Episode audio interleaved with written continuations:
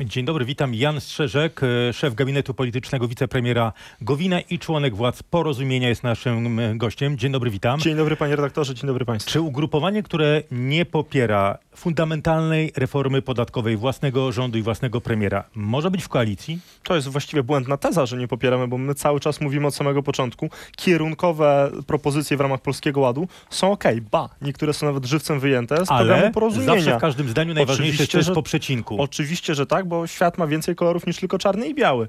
Ale są rzeczy, które jeszcze, musimy jeszcze dopracować z naszymi koalicjantami, jak na przykład y, propozycje podwyżek y, podatków. My jako porozumienie nie chcemy, żeby i klasa średnia, i polscy przedsiębiorcy, szczególnie, bo to jest ważne, w trakcie walki ze skutkami gospodarczymi y, koronawirusa, mieli podwyższane podatki. To musimy dopracować z naszymi Czyli koalicjantami. co dokładnie musi się zmienić w tych projektach, które wczoraj Ministerstwo Finansów położyło na stole, aby porozumienie, posłowie porozumienia zagłosowali za? My jeszcze ten projekt, który został wczoraj przedstawiony, analizujemy. To, ale z takich podstawowych rzeczy to kwestia wysokości y, odpisu składki zdrowotnej, jak y, kwota wolna od podatku dla y, przedsiębiorców. To są rzeczy, które musimy dopracować. Tych rzeczy jest więcej. Jak wiemy, diabeł tkwi w szczegółach. Te pierwotne, zasadnicze kierunki Polskiego Ładu są ok. Wyższa kwota od, wolna od podatku, wyższy drugi próg To wiemy. podatkowy. To są rzeczy z programu porozumienia, subwencja rozwojowa dla samorządów. Ale premier mówi, że nie ma już czasu na negocjacje. Premier mówi, że porozumienie powinno czuć się zaopiekowane w tej sprawie. Jesteście zaopiekowani? nigdy nie jest tak dobrze, żeby nie mogło być lepiej. Szczególnie, że akurat y, to traktujemy jako rzecz szalenie poważną, czyli kwestię obciążeń podatkowych. Będziemy rozmawiać z naszymi koalicjantami. Jest teraz przecież czas w ramach y, prowadzenia projektu rządowego na konsultacje. Na pewno pan premier Gowin, jako minister odpowiedzialny za polską gospodarkę, też swoje propozycje poprawek A zgłosi. kiedy premier Gowin ostatni raz rozmawiał z premierem bezpośrednio na temat zmian podatkowych? Bezpośrednio to myślę, że to było jakieś dwa tygodnie temu. To musimy sprawdzić w kalendarz, ale to Czyli rozmawiamy o przed tym położeniem tego na stole ostatecznej rozmowy y, Gowin-Morawiecki nie było. Nie mam takiej wiedzy, żeby taka rozmowa się odbyła. I tu na razie stawiamy kropkę. Dziękujemy słuchaczom RMFFM. Przenosimy się do radia internetowego i na nasze strony internetowe i do kanałów społecznościowych.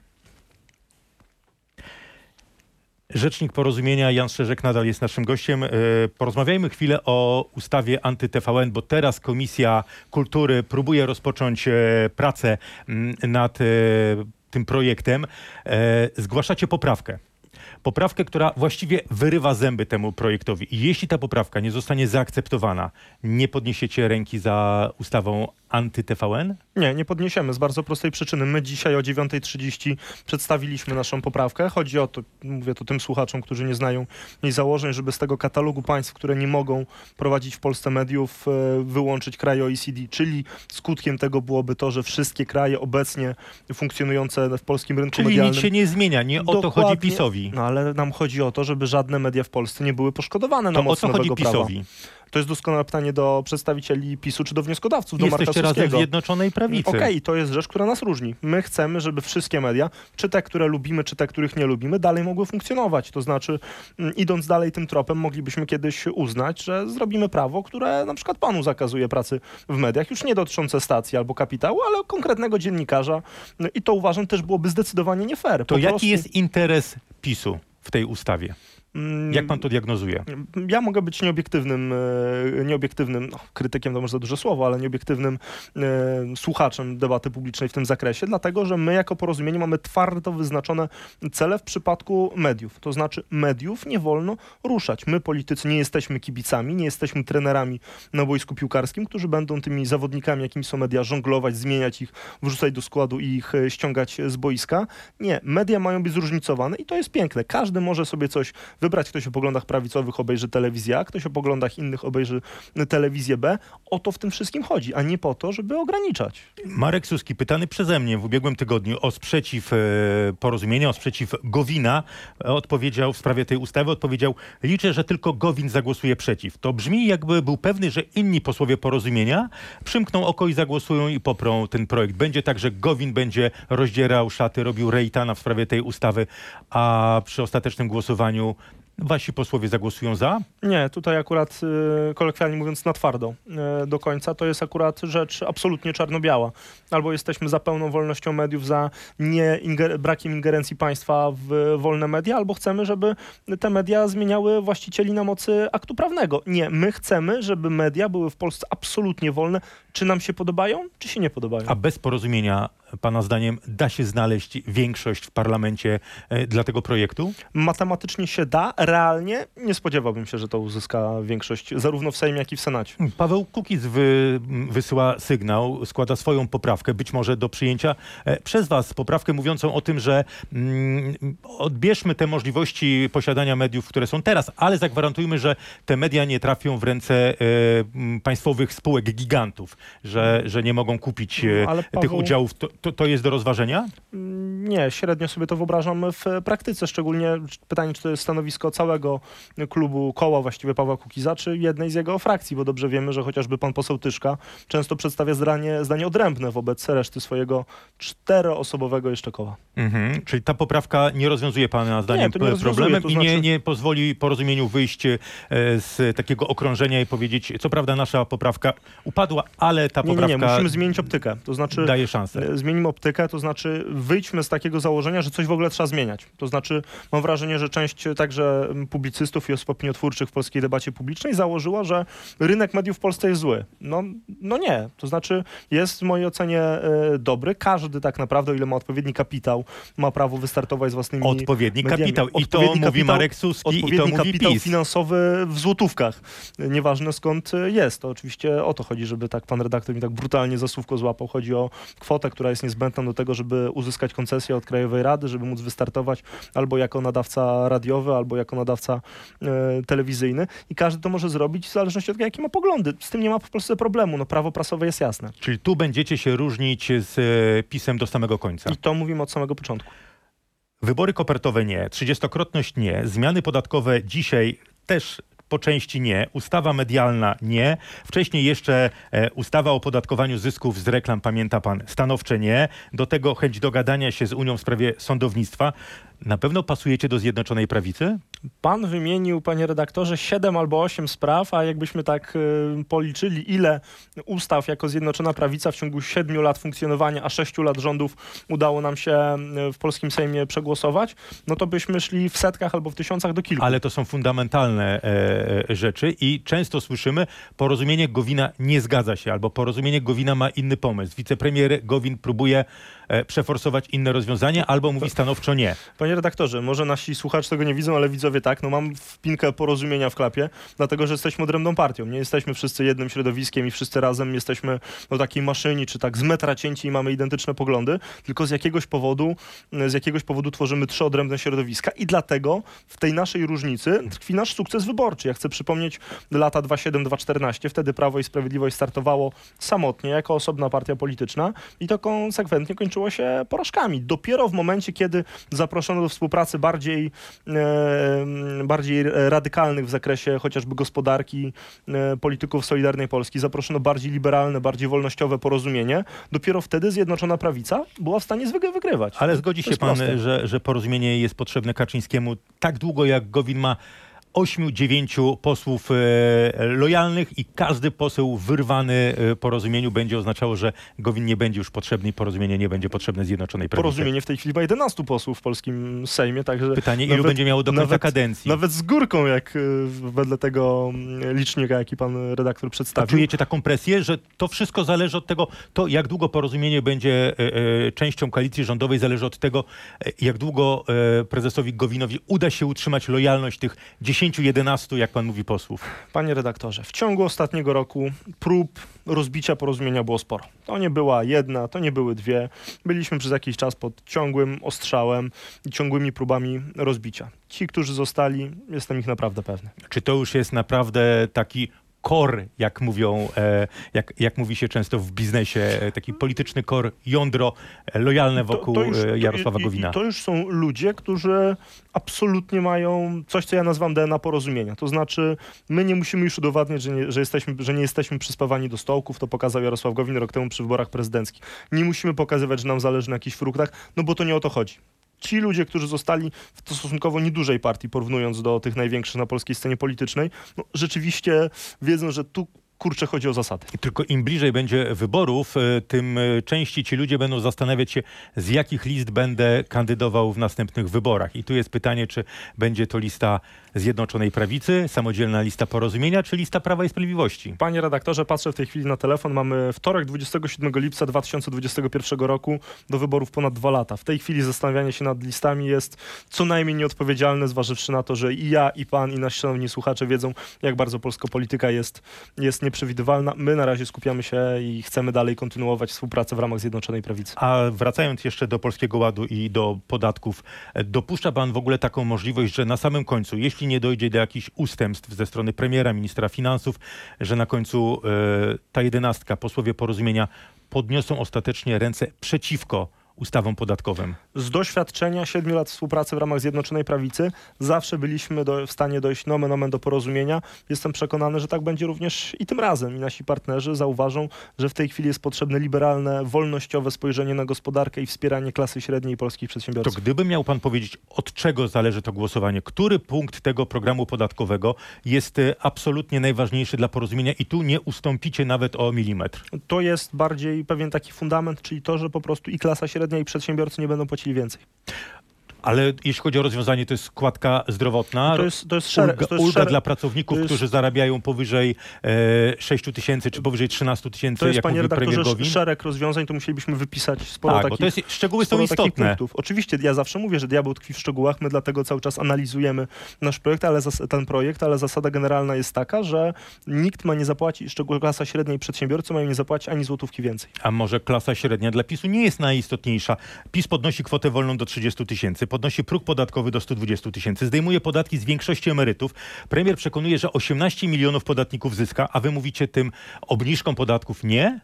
Jest, panie redaktorze, ale my chcemy, żeby nikt nie płacił wyższych podatków. Ale nie da jest- się, żeby jedni dostali, a nikt za to nie znaczy, zapłacił. Panie redaktorze, w naszej wizji państwa państwo ma być silne, ale ograniczone. Państwo ma nie regulować każdego obszaru życia i państwo też ma nie wchodzić zbyt głęboko w kieszenie Polaków. To jest wizja państwa porozumienia i jestem przekonany, że dojdziemy, że znajdziemy znacznie więcej wspólnych punktów z naszymi To przyjaciółmi z PiS i Solidarnej To Polski. chyba nie pasujecie. Po kolejny raz pan e, e, panie przytoczył redaktorze, zdanie, źle że, nie, pan pas, życzy, panie że nie pasujecie do Zjednoczonej Prawicy. Ja się nie zgadzam. Tyle lat dobrze nam się współpracuje. Ja oceniam tę współpracę przez pryzmat tych ostatnich siedmiu lat naprawdę dobrze. Powie pan, e, nie rozbijemy się o podatki? me. Panie redaktorze, mm, nie widzę powodu na przykładzie doświadczenia tych siedmiu lat współpracy, dla których mielibyśmy tym razem się nie, dogadać. Dotąd zawsze byliśmy w stanie znaleźć wspólne punkty. Myślę, że będzie taki tym razem. Pytanie, czy będą rozmowy, bo jak pan powiedział, dwa tygodnie e, premier Gowin nie rozmawiał z premierem Morawieckim, a projekty już są w obiegu, w konsultacjach społecznych. No Jestem przekonany, że to jest ten czas, może nawet nie na tym szczeblu najwyższym, no bo to nie jest tak, że pan premier Gowin z panem premierem Morawieckim siedzą z kalkulatorem, ale może na tym szczeblu eksperckim, na którym oba środowiska współpracują. Jestem przekonany, że takich spotkań dojdzie. Premier Morawiecki zapowiada przegląd funkcjonowania Izby Dyscyplinarnej i przyznaje, że nie spełniła pokładanych e, oczekiwań, także e, jego.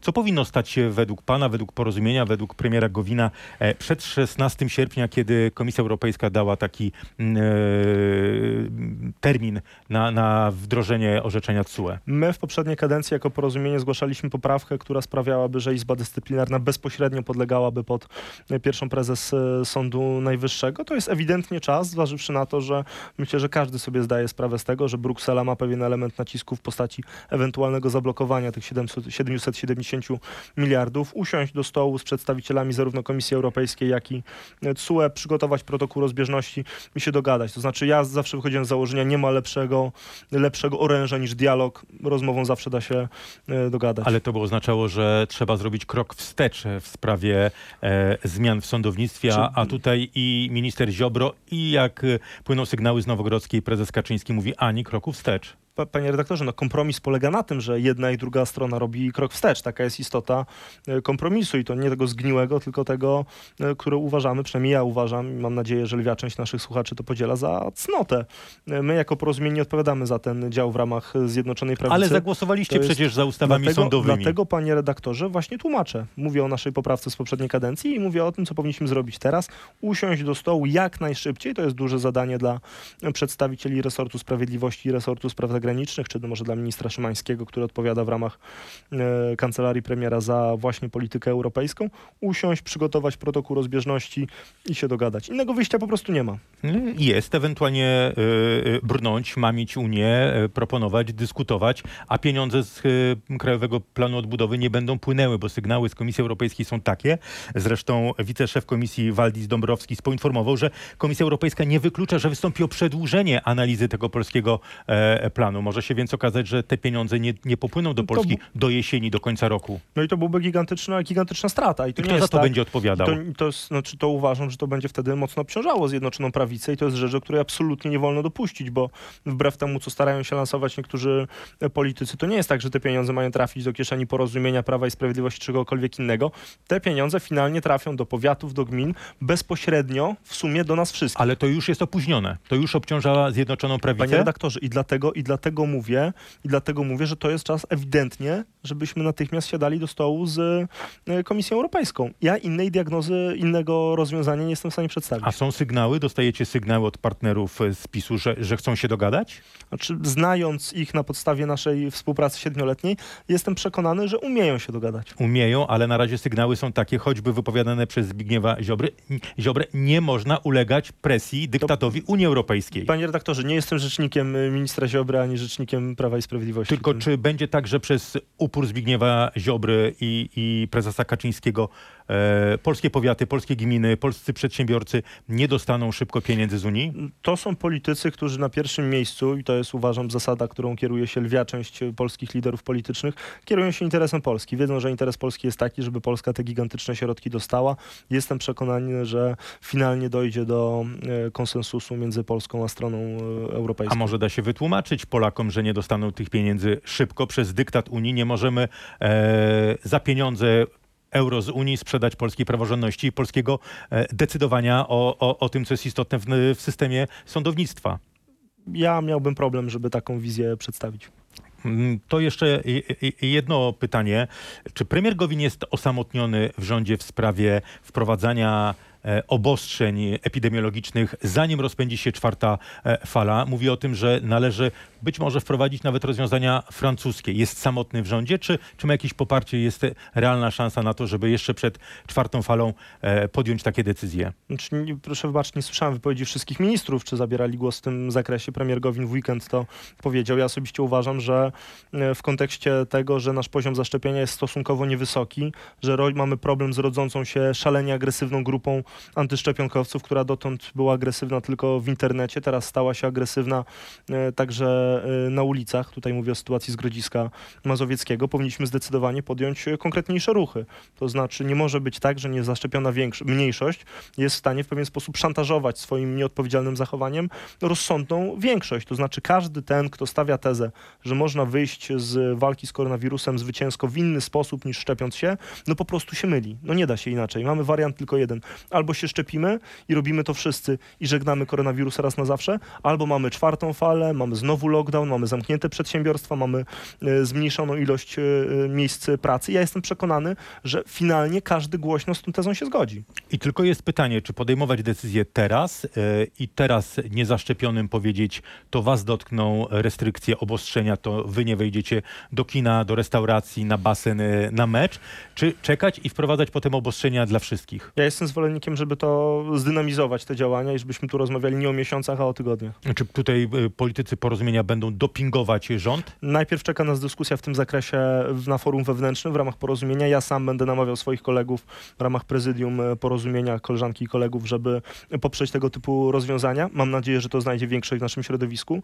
No i wtedy, jeżeli by taka akceptacja miała miejsce, zaczniemy przekonywać inne siły na polskiej scenie politycznej. Tylko e, czy to, że na razie rząd nie podejmuje takich decyzji, to jest e, obawa przed elektoratem PiSu? Nie mam takiego wrażenia. Ja dzisiaj słuchałem wypowiedzi zarówno ministra Budy, jak i ministra Millera. Oni mówili, że n- nie jestem w stanie zacytować dosłownie, ale sens, esencja tych e, wypowiedzi była taka, że niezaszczepieni, że limity będą dotyczyły tylko osób niezaszczepionych, że zaszczepieni nie mają się czego bać, że ewentualnie to ci, którzy Ale to już jest teraz taka sytuacja. Teraz są limity I- dla i- i ta- niezaszczepionych. I taki jest, panie redaktorze, sens kolejnych działań. Z tego, co, tak jak rozumiem, dwóch bardzo ważnych ministrów ministrów e, polskiego rządu. To znaczy, że jest e, wiedza na ten temat, że czas najwyższy już mocniej jeszcze zająć się kwestią doszczepiania Polaków. I tego domaga się choćby Rada Medyczna przy premierze. Proponuje obowiązkowe szczepienia dla personelu medycznego, dla nauczycieli. Proponuje pewne rozwiązania, aby dać e, przedsiębiorcom,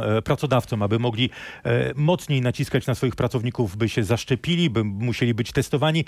Rząd na razie nie podejmuje żadnej decyzji. Mm, Mam, de- decyzji rzeczywiście jeszcze brakuje. Ten, ta dyskusja przecież zaczęła się dopiero od kilku dni nad tym, czy wprowadzić wariant założenia wariantu francuskiego. Ja słuchając tych wypowiedzi, nie tylko ze swojego środowiska, ale także tych polityków, o których wcześniej panu i szanownym naszym słuchaczom e, wspomniałem, mam wrażenie, że rzeczywiście taka będzie tendencja i ja sam byłbym bardzo zadowolony, gdyby tak się stało, dlatego że mam dość słuchania w przestrzeni publicznej e, wariatów, którzy wmawiają mi, że pandemia nie istnieje i że szczepionki są po to, żeby chipować ludzi. Czy to już jest absolutny koniec? Tak, tak, tak się nie da. To jakich zdecydowanych e, działań pan e, oczekuje? E, Minister nagradza dzisiaj pracowników punktu szczepień, którzy powstrzymali wejście antyszczepionkowców. Pytanie, czy nagradzanie to, to, to, to wystarczy, żeby powstrzymać te ruchy? W tym, w tym zakresie, w tym, z tej sytuacji, akurat tej konkretnej sytuacji Grodziska, pierwszej takiej sytuacji też bardzo głośnej w przestrzeni publicznej, to bardzo dobre rozwiązanie. Ja gdy obejrzałem pierwszy raz ten film, byłem przekonany, że to jest jakiś fake albo jakaś podszywka, że to nie może być prawda, ale jak zobaczyłem, że rzeczywiście jest Grodzisk Mazowiecki, czyli jakieś pół godziny od studia, w którym się w tej chwili znajdujemy i rzeczywiście jest jakaś banda, no powiem to jeszcze raz, wariatów, która bije ludzi, bo chcą się szczepić i atakuje personal i też, też karetkę pogotowia, bo tam kolejny film był taki, no to trzeba pogratulować tym ludziom, którzy obronili, obronili pewne wartości, które są uniwersalne dla nas wszystkich, czyli to, że bezpieczeństwo i zdrowie ogółu jest najważniejsze. A czy program szczepień, biorąc pod uwagę, że mamy 44% y, w pełni zaszczepionych, y, dużo brakuje do 70-80% i właściwie już nie ma nowych chętnych, to jest porażka rządu? Nie, z bardzo prostej przyczyny. Ja chcę przypomnieć wyniki badań opinii publicznej z listopada 2020 roku, wtedy kiedy minister Dworczyk dostawał misję przeprowadzenia Narodowego Programu Szczepień. Wtedy to było niecałe mm, 45%. Wtedy tylko taka część No to Polaków taki poziom się, osiągnęliśmy właśnie chciała się i, i szczepić, zatrzymało się. Ale to nie jest jeszcze koniec. Znaczy, to nie jest tak, że dzisiaj postawiliśmy kreskę i już nikt więcej się nie zaszczepi. Potem udało nam się wejść na poziom 70%. Bardziej tendencja jest taka, że prędzej dojdziemy do 70 niż zostaniemy na 45 czy poniżej 45 i mam wrażenie, że to jest gigantyczna praca ministra Dworczyka. Praca potrzebna, praca, którą zdecydowanie trzeba docenić, bo wszyscy pamiętamy to, jak to wyglądało jeszcze pod koniec z- zeszłego roku. Plus do tego najgorszym i największym problemem, jaki ma Narodowy Program Szczepień i my wszyscy w związku z tym, jest to, że są politycy, którzy wspierają ruchy antyszczepionkowe. Znaczy ja wczoraj widziałem tą zadymę, która miała miejsce przy okazji wizyty pana ministra Niedzielskiego na Podkarpaciu i widziałem Grzegorza Brauna radosnego i są ludzie, którzy podsycają cały czas te nastroje. No to jest absolutnie obrzydliwe. Uważam, że to, co robił Braun e, w ostatnich e, dniach, no jest po prostu szkodnikiem. Jeszcze jedna rzecz. E, przypomnę, Jan Strzeżek, rzecznik porozumienia jest naszym gościem. Czy chociaż w sprawie Mariana Banasia zagłosujecie razem z PiSem? Czy posłowie porozumienia podniosą rękę za odebraniem immunitetu prezesowi NIK? Mm, Tutaj będę fair wobec pana redaktora i naszych słuchaczy. Dopiero analizujemy uzasadnienie, nie ma jeszcze decyzji w tej sprawie. Mhm, bo opozycja już mówi, że niekoniecznie e, nie chce brać udziału w e, wojnach e, e, gangu, a z kolei e, Zjednoczoną Prawicę obciąża to, że sami wybraliście Mariana Banasia. No, dlatego, panie redaktorze, ja nie powiem, w jaki sposób zagłosuje porozumienie. No to jesteśmy partią, nie jesteśmy autorytarną partią, gdzie e, prezes mówi i tak ma być, tylko to będzie poprzedzone dyskusją. Ja wychodzę z założenia, że musi być ktoś, kto w sposób twardy kontroluje rząd. Dobrze, że jest Najwyższa Izba Kontroli. On nie ma się mi podobać, Marian Banach, czy ma mi się nie podobać. To nie jest e, zupa pomidorowa, żeby każdy go lubił. On ma kontrolować wszystkie działania rządu, czy nam się to podoba, e, czy nie. To może im bardziej rozdrażniony Marian Banaś, tym lepiej.